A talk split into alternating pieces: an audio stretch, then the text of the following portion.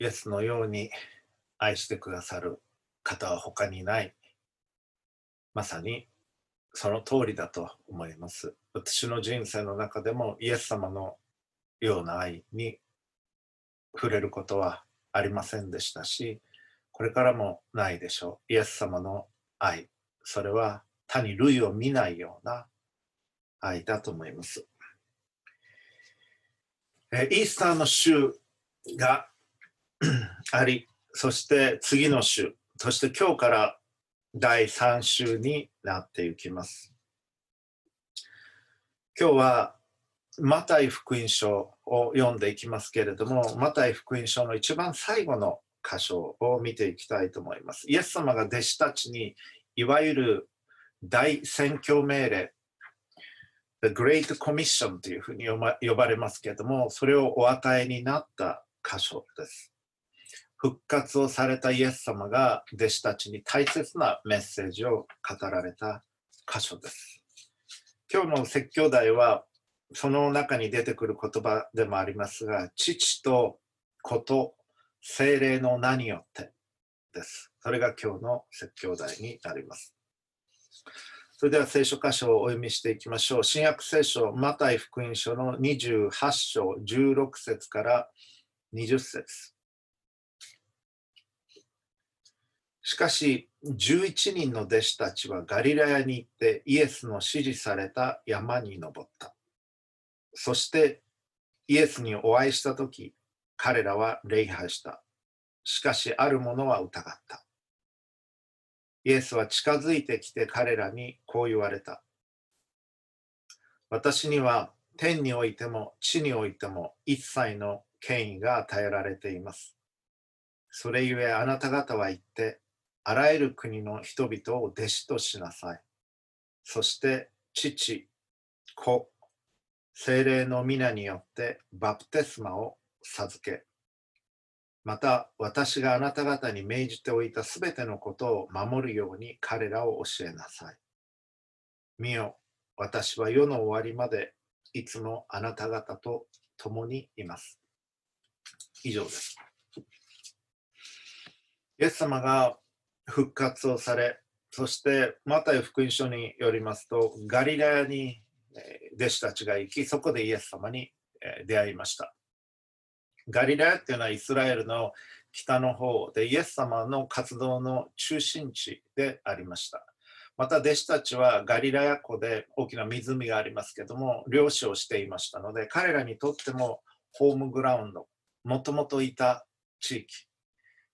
えー、と言ってもいいでしょう。そこで復活されたイエス様に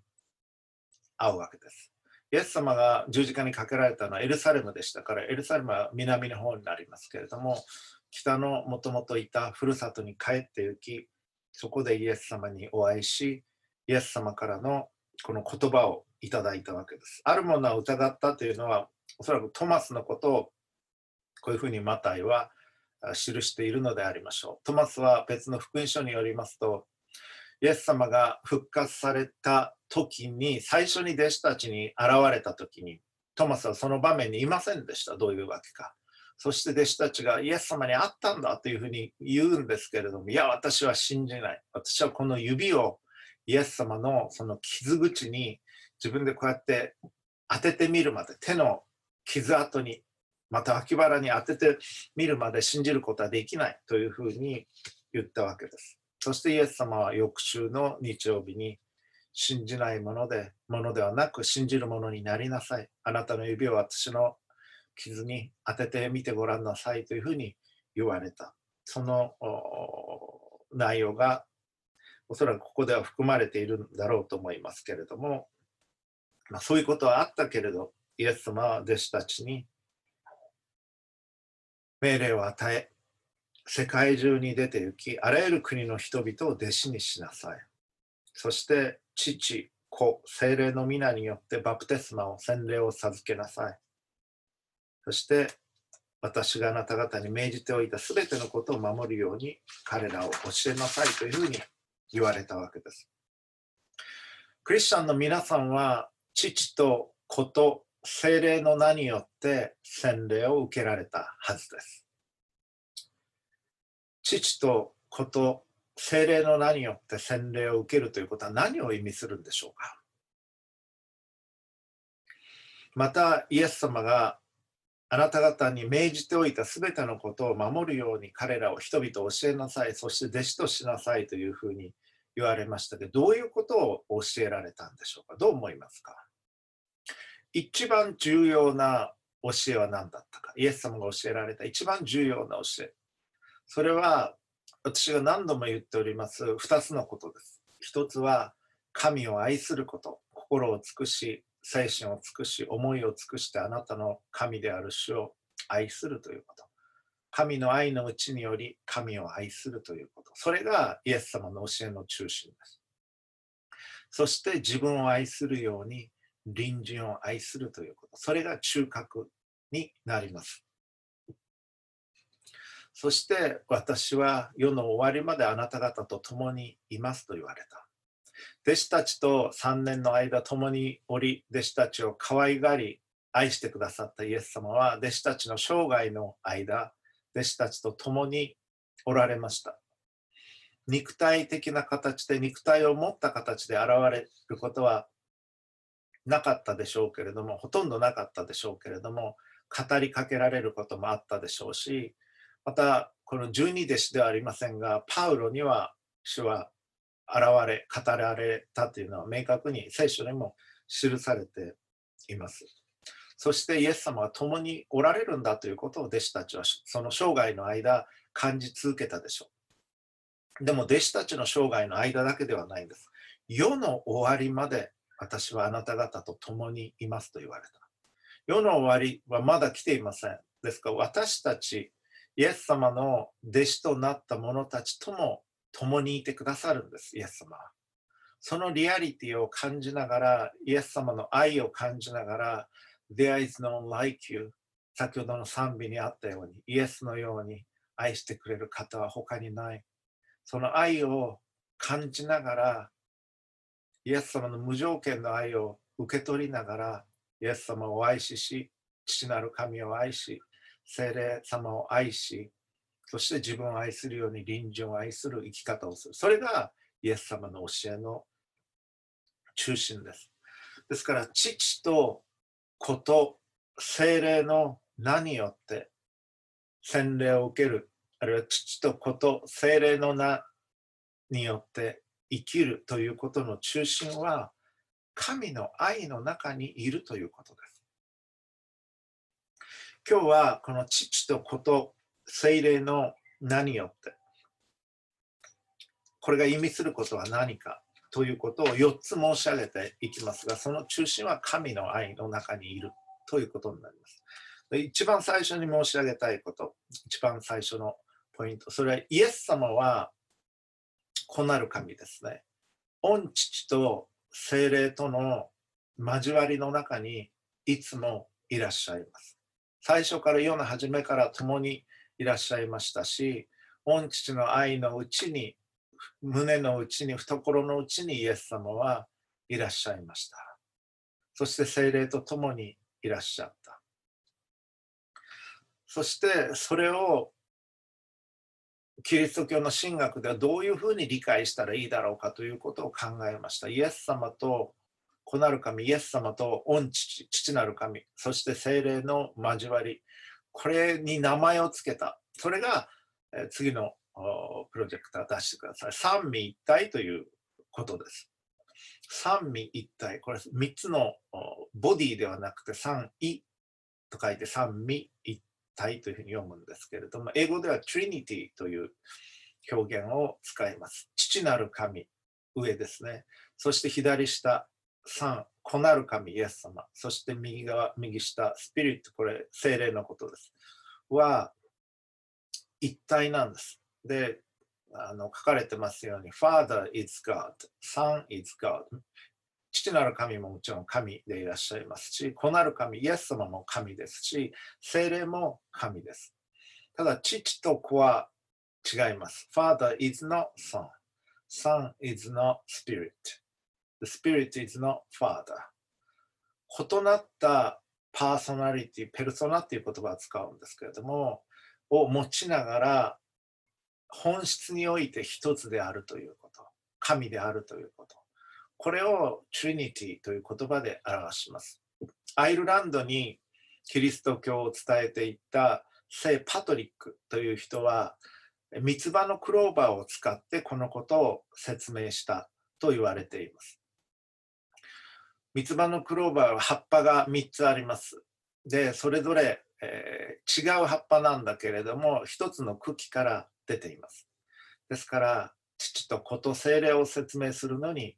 えー、三つ葉のクローバーをパトリックが使った。だからアイルランドの花はあの三つ葉のクローバーです。そして緑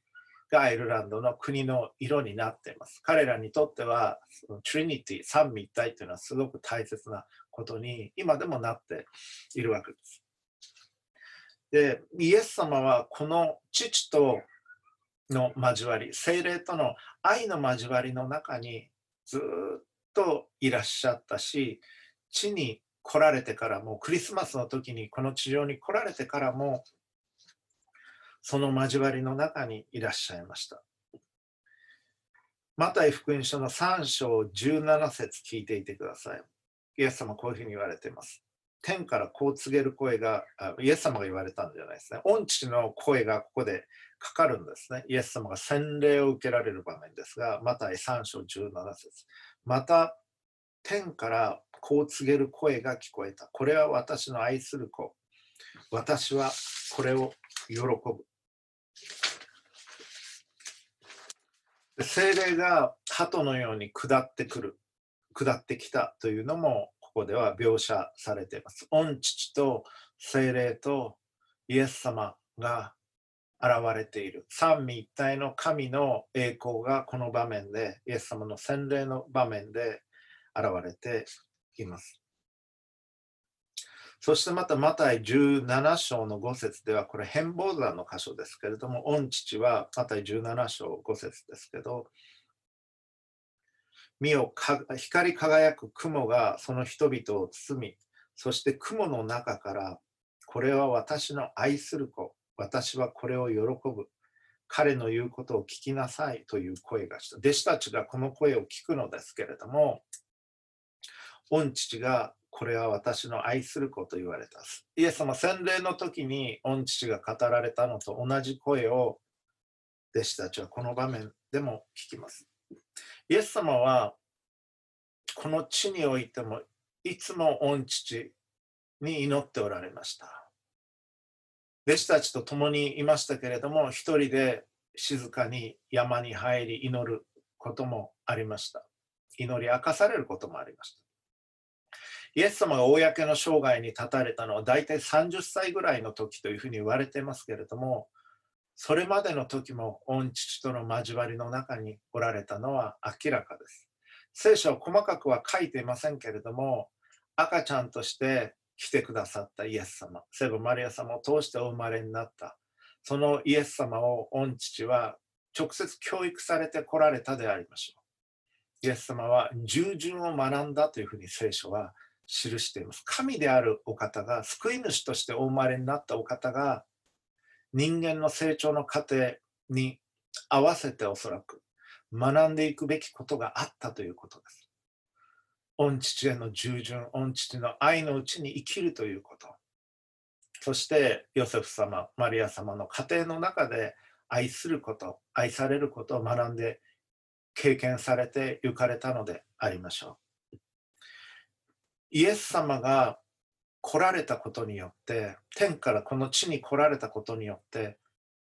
天と地がつながったんです。イエス様が天の栄光を離れて、マリア様のうちに精霊によって宿り、この地上に来られたことによって、天と地がつながっていきました。地において人々はそんな生き方を誰もしてなかった。天がどういうところかも分かりませんでした。罪の中により競争社会の中であるいは弱肉強食と言われるような生活の中でお互いを騙したり陥れたりするような政治的駆け引きがある世界の中で強い者が弱い者をいじめる搾取するそういう社会の中で天の雰囲気をもたらすことができた人はそう多くはなかったでしょう。イエス様はその天の生き方を完全に人々に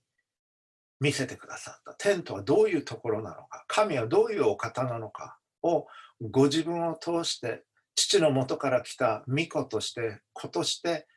人々にまた弟子たちに見せてくださったんです。その生き方、それは清い生き方でした。完全な純粋な清い生き方。愛以外の動機には、動機は全くなかった。そういう生き方をされました。そして人々を許す生き方。人々を包み込む生き方。その清い、そして優しい、配慮のある、そして人々を大切にする天の方々の生き方を見せてくださった。それが御子なるイエス様でした。父なる神がどういう方なのかというのを見せてくださった。それがイエス様でした。福音書は4つあります。マタイ、マルコ、ルカ、ヨハネとあります。マタイ、マルコ、ルカは似ています、ある意味で。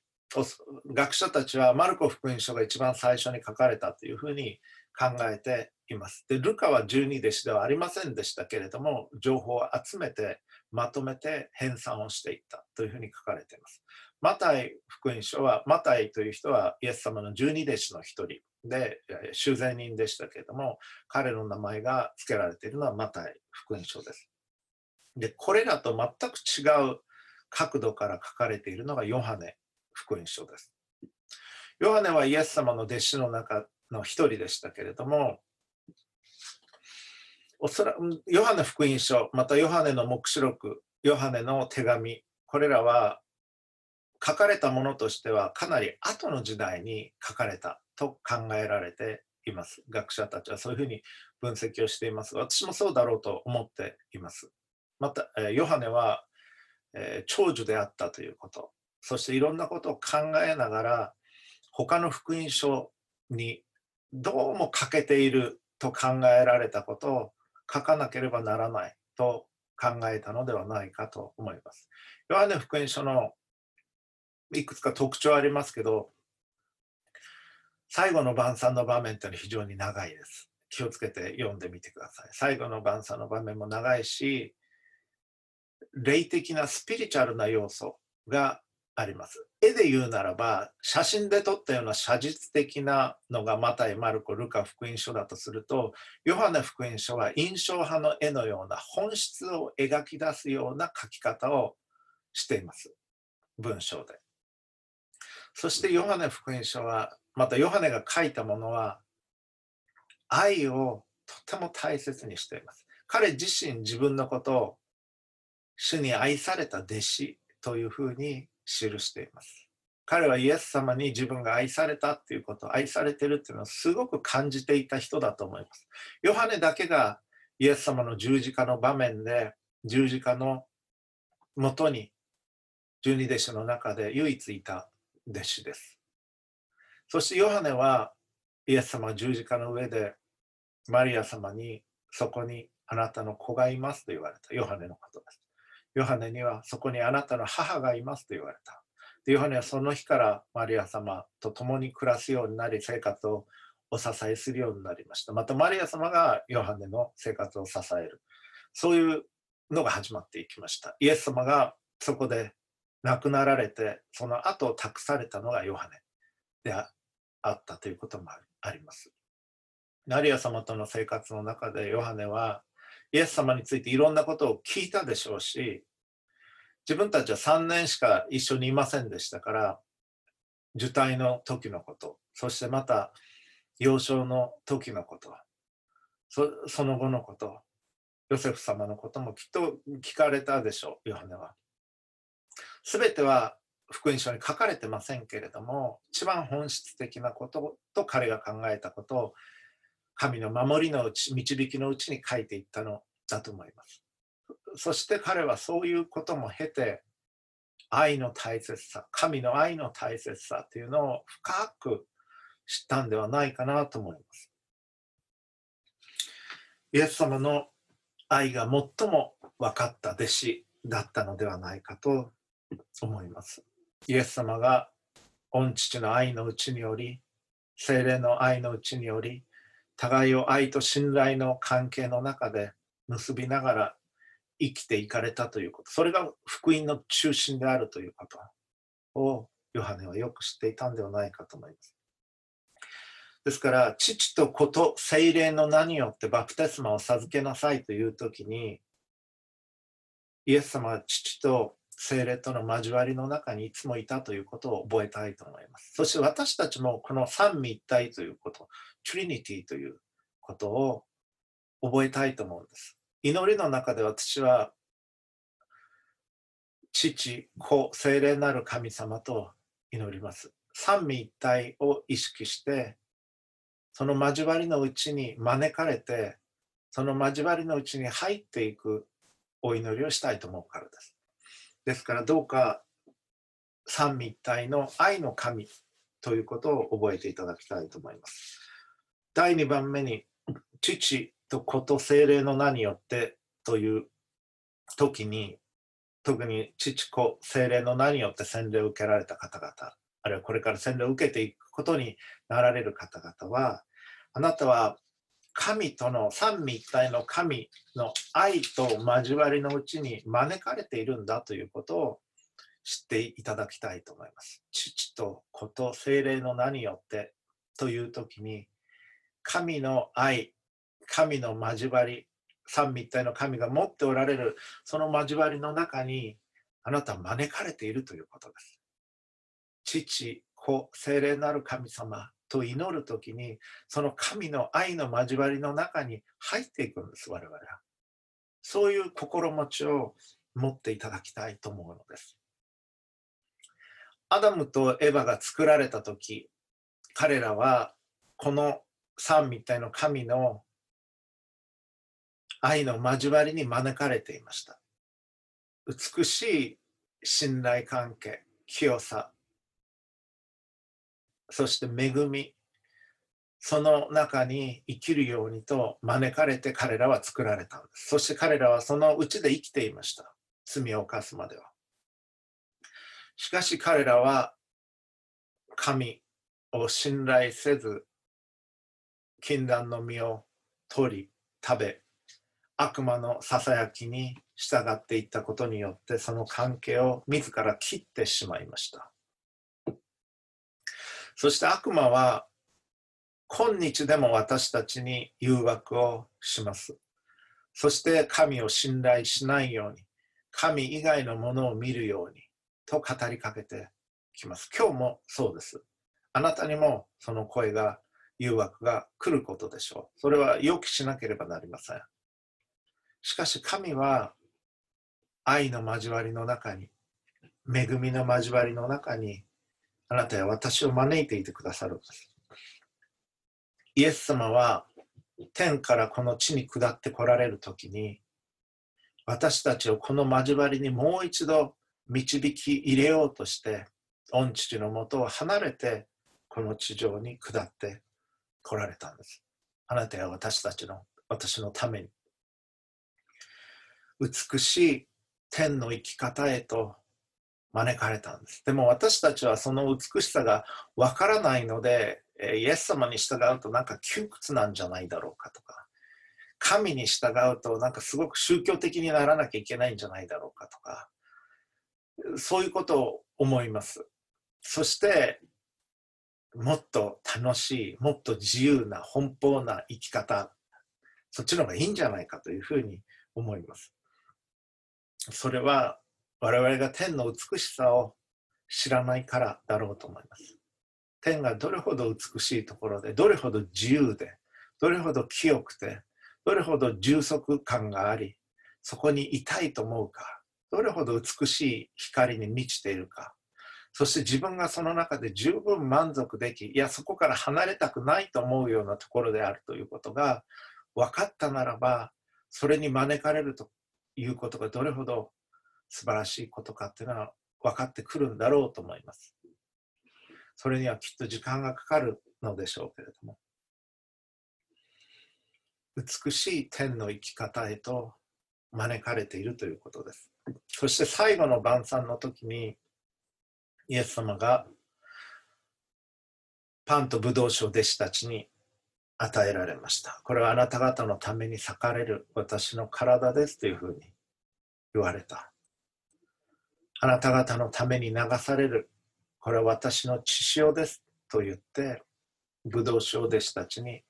与えられた。あれが意味すること、そして私を覚えてこれを行いなさいと言われた。それが意味すること、それは、あのパンは、イエス様の愛だということです。イエス様の命だということです。あれを食するときに、イエス様の命を自らのうちにいただいているということ。ブドウ酒を飲むときに、イエス様の愛、イエス様の命、与えられたすべてを受け取るんだということ。あの生産は今共に持つことができませんが、それは神によって与える与えられる大切な愛であり命だということを覚えたいと思います。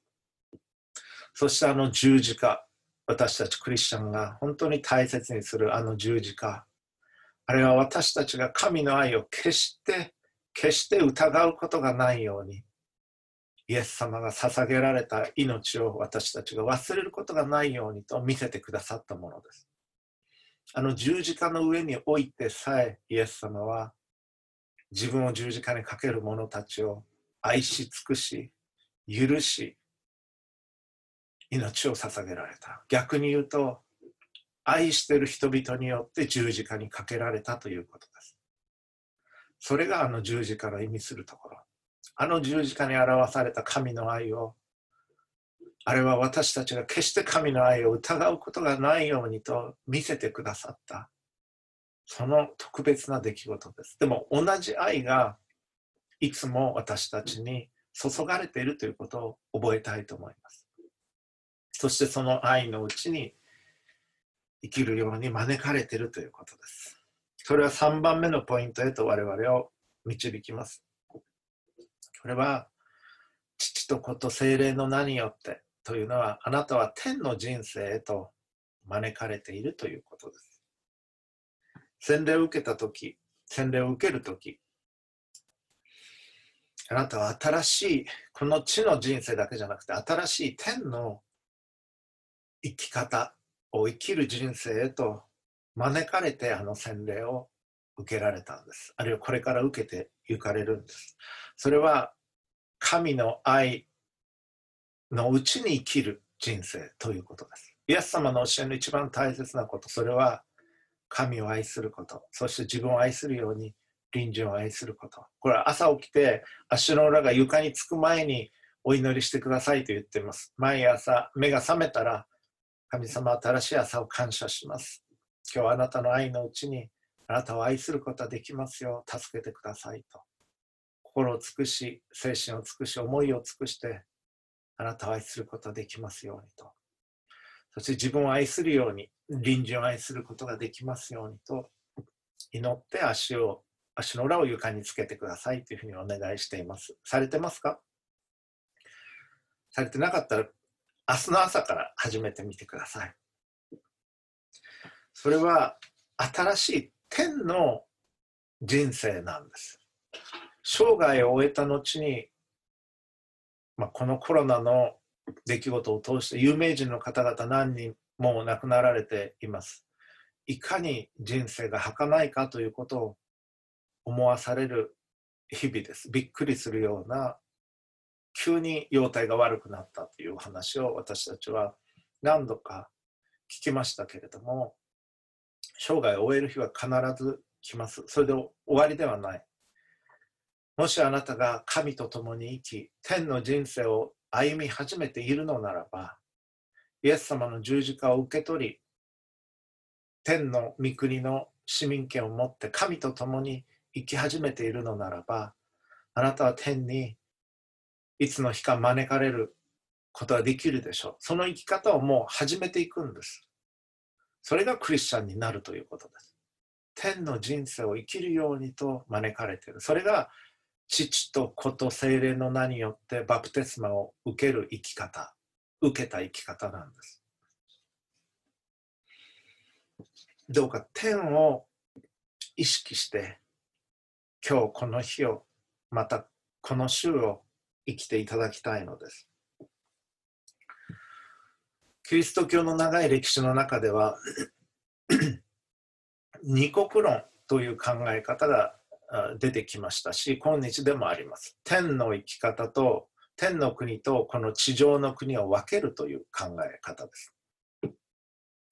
一番極端な例、20世紀の一番極端な例は、まあ、20世紀に始まったことではなく、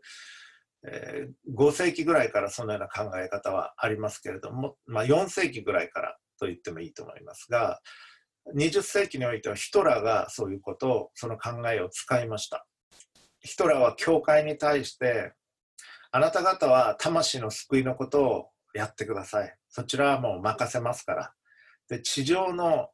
この国の政治は、軍事は我々がやりますから。と言って線を引いたんです。教会に地の国の政治について口を出させないように。そして天の国はじゃあ教会が、地の国は我々が現実主義の中で戦争も含めてユダヤ人虐殺も含めてやります。というふうにやっていったわけです。そこにスパッと線を引いた。それが二国論という考え方です。でこれは誤りです。イエス様は天からこの地上に下ってこられ、天と地をつないだんです。そしてキリスト者はこの現実の大変な困難な駆け引きもある裏切りもある世の中において天の生き方を生きるようにと召されてるんです。それがクリスチャンの生き方だということ。それが善をもって悪に勝つ生き方だということです。それが天の人生を地において生きる生き方なんです。だから、まあそれは天の生き方でしょう。でもここはまだ天国じゃないですからねと簡単に諦めて割り切ってはならないということです。まだ天ではない。この地において、御心が天でなるように、地にもなさせたまえというあの祈り。これただの文言ではない。心からの神への願いであり、祈りなんです。神の御心が天においてなっているように、この地において、自分の人生において、私の人生において、私の今日の生き方において、そして今日この国において、この世において、世界中、御心がなりますように、その御心に沿った生き方をさせてください。少なくともこの私はさせてくださいという祈り。それが主の祈りなんです。そのような生き方をするように私たちは召されている。天と地をつなぐように、この地において天の雰囲気があなたを通して現れるように、天の雰囲気とは何か、その中心は愛です。神の愛を知り、イエスのように愛してくれる方はない。イエス様が愛してくださったように、イエス様が愛してくださっているように、その愛をまず感じることです。それを実感して、こんな愛で愛していただいている。決して私を離れることがない。決して私を裏切ることがない。イエス様の愛のうちにおり、その愛を人々に分かち合って生きるということ具体的には優しい言葉をかけるということ。何かしてあげるということ。笑顔でいるということ。面倒を見てあげるということ。可愛がってあげるということ。大切にしてあげるということ。神がなさるようなことを自分もすること。神が喜ばれること。神がしてほしいと思うことをするということ。それはご家庭において今のテレワークですとか学校行かれなかったりとか街に出ないでくださいショッピング行かないでくださいスーパー3日に1回にしてくださいとか言われる中でいろいろ大変な中でお茶を入れてあげたり洗い物をしてあげたり一緒に家の外で縄跳びをしてあげたりちょっとした散歩を一緒にしたり出会う人にこんにちはって言ったり、隣の人に隣の家のワンちゃんに声をかけてあげたり、そういう小さなことであってもいい。あるいはもっと大きい何かできることであるならば、してもいい。だけど、天の香りのする生き方をするということ。それが私たちに求められている。父と子と精霊の名によって洗礼を受け、父と子と精霊の名によって生きるというのはそういうことなんです。そして4番目に神と神の愛と平和の使者として生きるようにあなたは招かれています。父と子と精霊の名によってあなたが今日生きるときに神の愛と平和それを人々に分かち合う